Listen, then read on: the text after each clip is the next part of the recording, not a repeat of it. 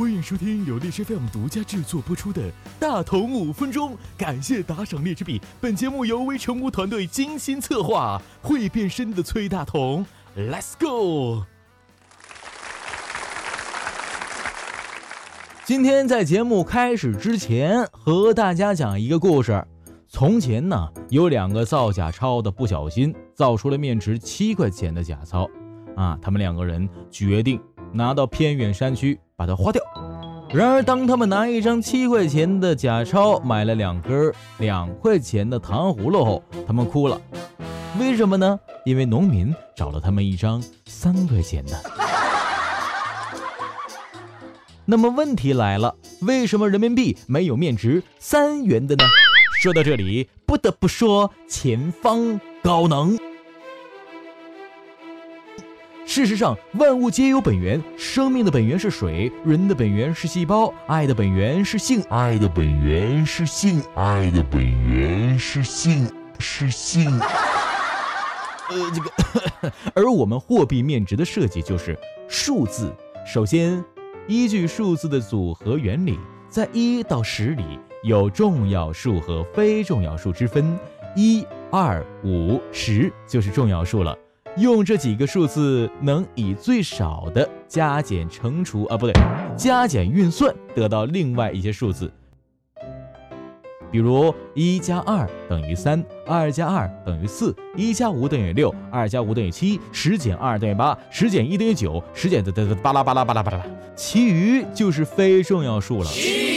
而如果我们将这四个重要数字其中的任何一个数，用非重要数来代替，那就会出现有的数要两次以上相加减才能够得到，这样就比较繁琐，尤其是对于大多数算术不太好的人来说，比如说我哈，日常使用也不太方便。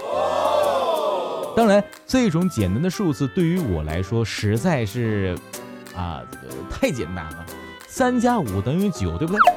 七加一等于十，什么随随便便都能够算出来。毕竟我可是崔天咱们，没办法，我还有个小外号叫崔欣欣哈。其次，从数学概率学当中的角度来看，在一到十的各种数字排列组合中，三的出现概率只有百分之十八，而一二五出现的总概率则为百分之九十。如果使用三面值的币种，在流通中呈现的概率约为百分之十六点七，证明以三为面值的货币在实际流通中找零替代的作用并不明显。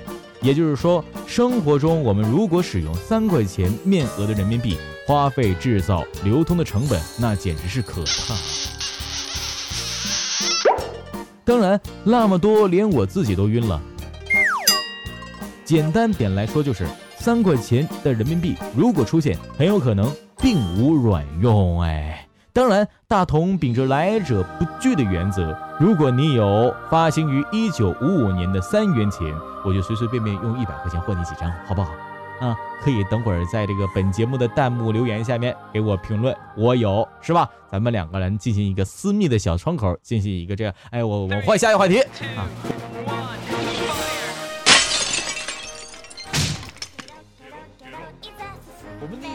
三元币种于一九五五年三月一号开始发行。当然，我们国家采取的是向苏联全面学习的方针。当时苏联的卢布常用三的面额，我国也借鉴了卢布的面额体系，所以这个三元钱还有一个文雅的名字，叫苏三币。在市场上流通了九年以后，终于停止流通，被国家收回。因此，这样的纸币在民间的数量十分稀少，具有很高的收藏价值。按照目前的市场行情来看，全品三元人民币每张价值约四万元人民币，约四万元人民币。一百元换四万，一百元换四万，一百元换四万，一百元换四万。好了，今天节目就到这里了。大同五分钟，我说你听五分钟，这才刚刚开始。